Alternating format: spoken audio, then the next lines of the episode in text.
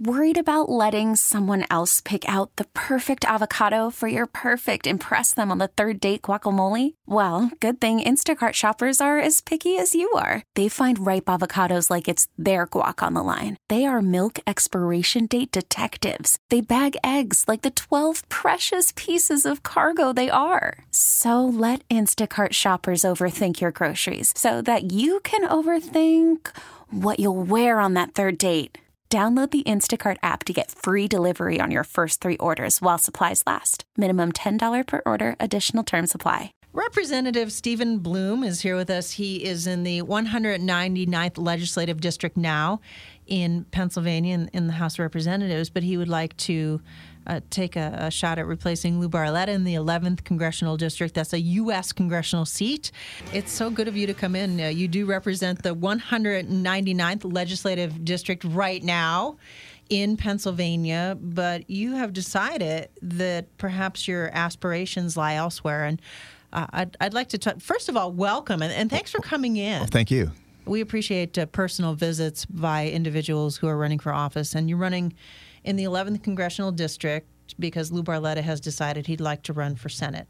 So it's a game of musical chairs. It really is. It really is. And, you know, I'm, I'm happy doing what I'm doing right now. I feel like I'm making a positive difference in Harrisburg, fighting for the taxpayers. I've been doing it for about seven years now.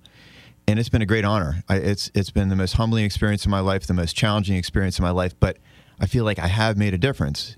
But when I heard that Lou was going to run for, for higher office, to run for Senate, and I knew the congressional district was about to open up, my wife and I talked, we prayed, we talked to other trusted folks in our lives, and, and we decided that yes, I, essentially, I feel like I have a duty to, to try for this because we need someone who's willing to stand up, who has a track record of being a conservative, who's willing to stand up against the pressure to actually vote for and, and advance our conservative values. We have this this once in a lifetime opportunity. We have a Republican president, a Republican House, a Republican Senate, but yet we have this cowardly Congress that won't do anything. And I'm afraid we're going to waste it. So I want to I'm asking folks for for their consideration because I feel like that's something I've got a track record of doing for the last 7 years as a state rep is working hard to get the conservative agenda enacted. Okay, so who is Steve Bloom? Steve Bloom, I am a, a dad. I am also older than I look, so I have three grown children and three little grandsons.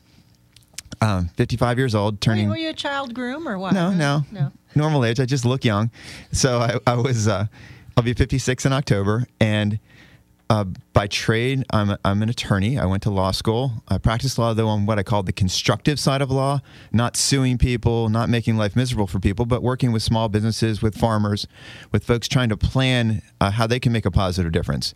And that's really what, what drove me to becoming a very conservative Republican, seeing how government was, instead of being helpful or even neutral, government was actually in the way of people who were trying to start a business, grow a business, grow investments and, and create jobs. And I saw that and I'm thinking, my goodness, what, what's wrong with this country? And I realized that we need smaller government, not not bigger, not not more government. And so that pushed me. I also, in my 20s, became a, a Christian believer. And that really turned my thinking on some of the issues like the, the issue of life in the womb. And I became very strongly pro life, which I still am. Uh, all this time later, I, I, just strongly believe in, in the, the right of innocent unborn children to live. And so those are kind of the core conservative values that, that came up in me uh, really from observation in society and seeing how the world really works. And I saw that Democrat policies tend to hurt and keep people trapped in dependency, and that, that conservative policies, Republican policies, are, are beneficial to, to free society, to, to allow free enterprise to do what it does and create jobs and lift people permanently from poverty to prosperity on a large scale that's been the success story of our country over the, over the centuries. And I want to continue that because I'm so fearful that we're losing that now. When you decided to run for state rep, what was your concern? Why did you go to Harrisburg? And, and what do you think your, your biggest accomplishments have been so far? It, it's funny. The reason that I decided to get on the field and get off the mm. sideline in terms of politics was I can tell you that the name of the gentleman, Barack Obama.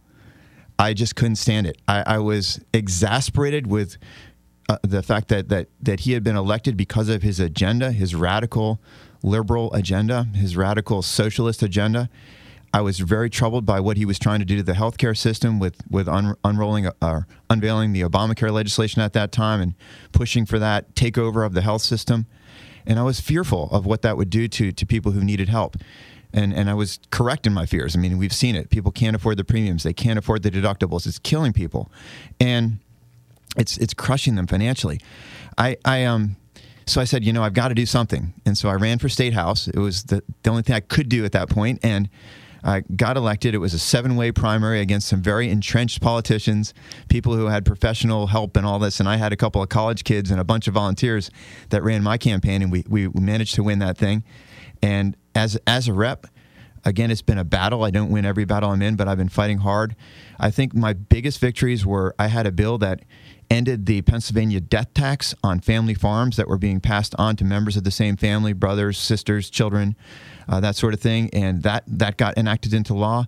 And then the next session, I had a similar bill for mom and pop shops, small businesses, to prevent them from being put out of business for the next generation by the death tax. Um, I had the the PA Preferred program was my very first bill, and that's a statewide program that helps us identify our, our, our, quality Pennsylvania agricultural products so that we can our farmers can survive. They can they can make more money. People look for that PA preferred label, and that was a bill I, I introduced and got passed in back in uh, 2011, my very first bill. So I, I feel like the other big successes I've had have been often fighting against, in particular, higher taxes, higher spending. Those are hard victories to quantify because Pennsylvania is still the 15th highest tax state. So when you're fighting against taxes and you don't want to make it worse and you win, it's still frustrating because we need to make our taxes lower. But at least I've had some ability to really affect the, the, the stopping of some of these crazy ideas promoted by in particular, right now, Governor Wolf and his team, they're constantly pushing to raise taxes. But even under uh, Governor Corbett, who was a fellow Republican, he had that massive gasoline tax increase that Uh, a lot of Republicans went along with, but I fought that thing tooth and nail. We almost stopped it. We stopped it on the first vote, but then they called for a second vote two days later, and they got it passed barely. But you know, I, I fought with everything I had to stop that because our people cannot afford more taxes.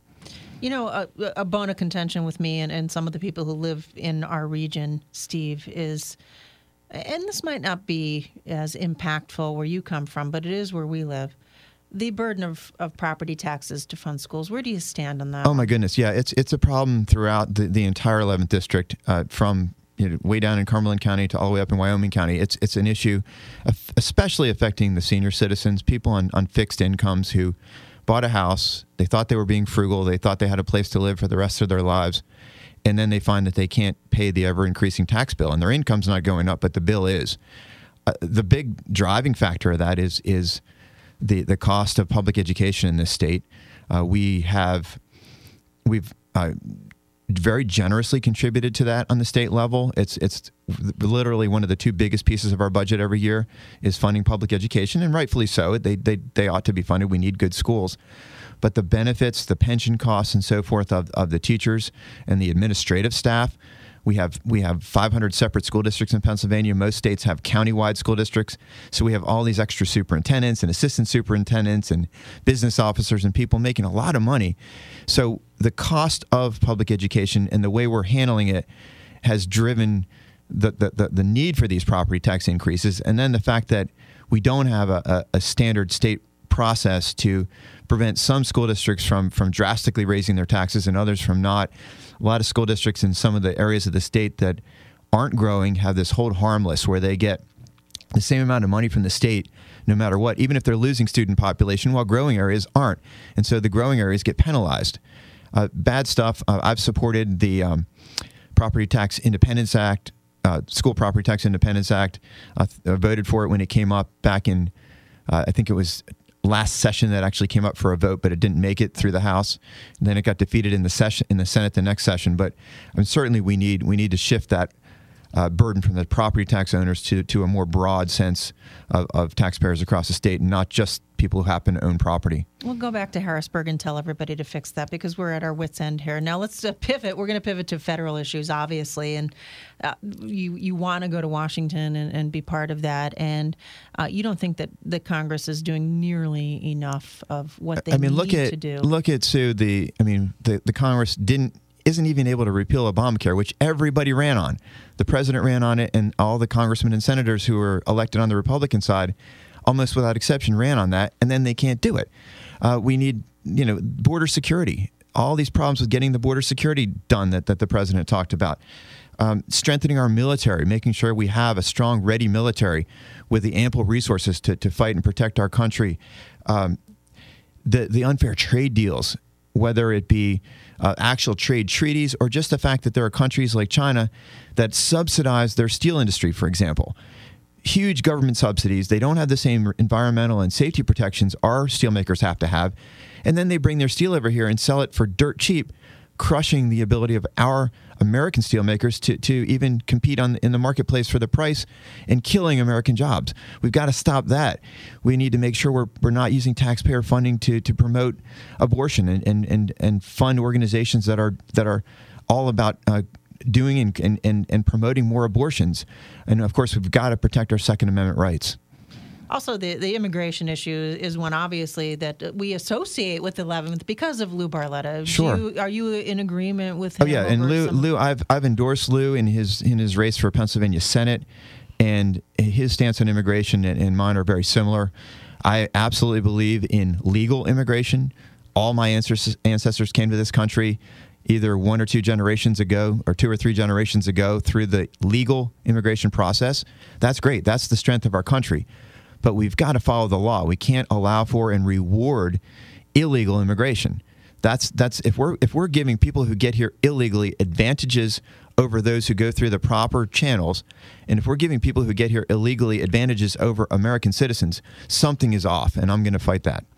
Do you see anything so far in the administration of President Trump that you think is going in the right direction? I mean, a lot of the things we see, they do need desperate oh, fixes. Oh, but what, what's going right? The president so himself has been able to take action with executive orders to undo so many of President Obama's terrible executive orders. Uh, we have, for example, uh, in the, in the, in terms of of uh, regulations, the EPA. They were they were moving forward with this thing called Waters of the United States that would literally regulate the puddles on a farmer's pond and make it a crime for a farmer to to drive his tractor through a puddle and make mud. So uh, we worked. Um, you know, that was something we worked on. Uh, I worked on. I worked on with our, our, other U.S.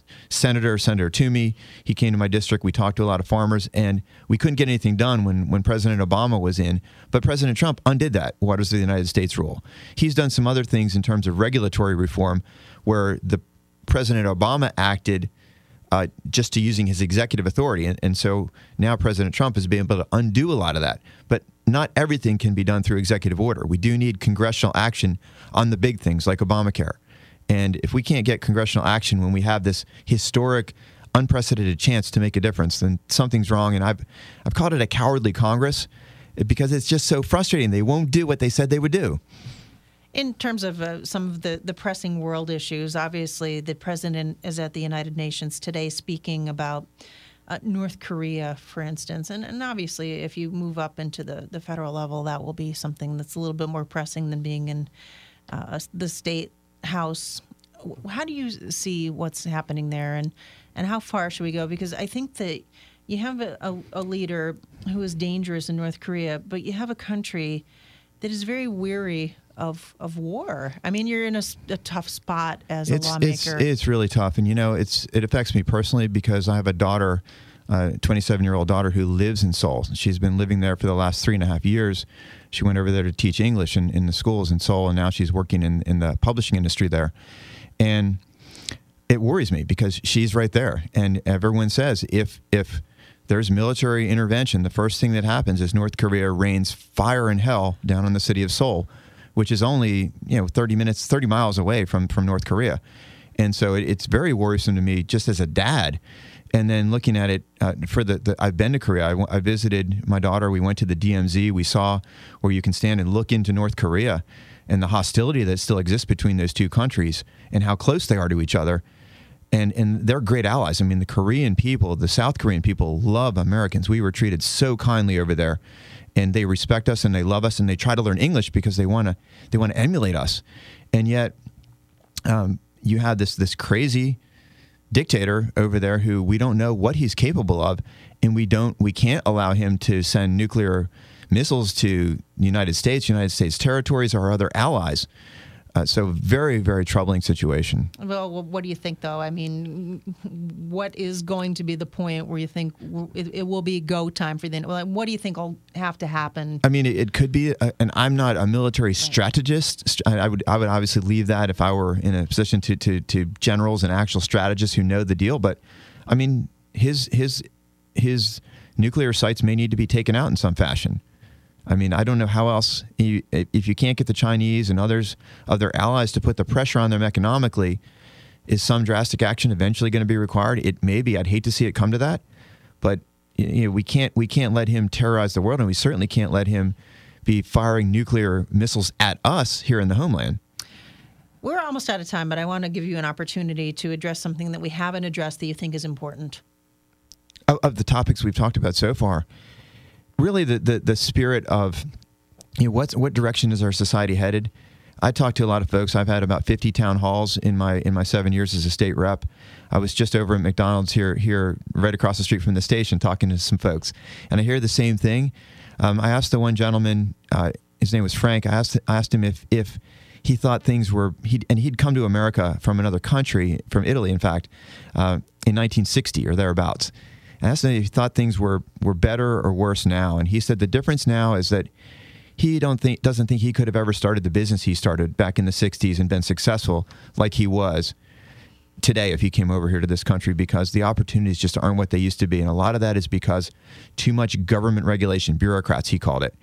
And and I think that's that's one of the most troubling things to me because we don't have those opportunities for our kids and grandkids that we had.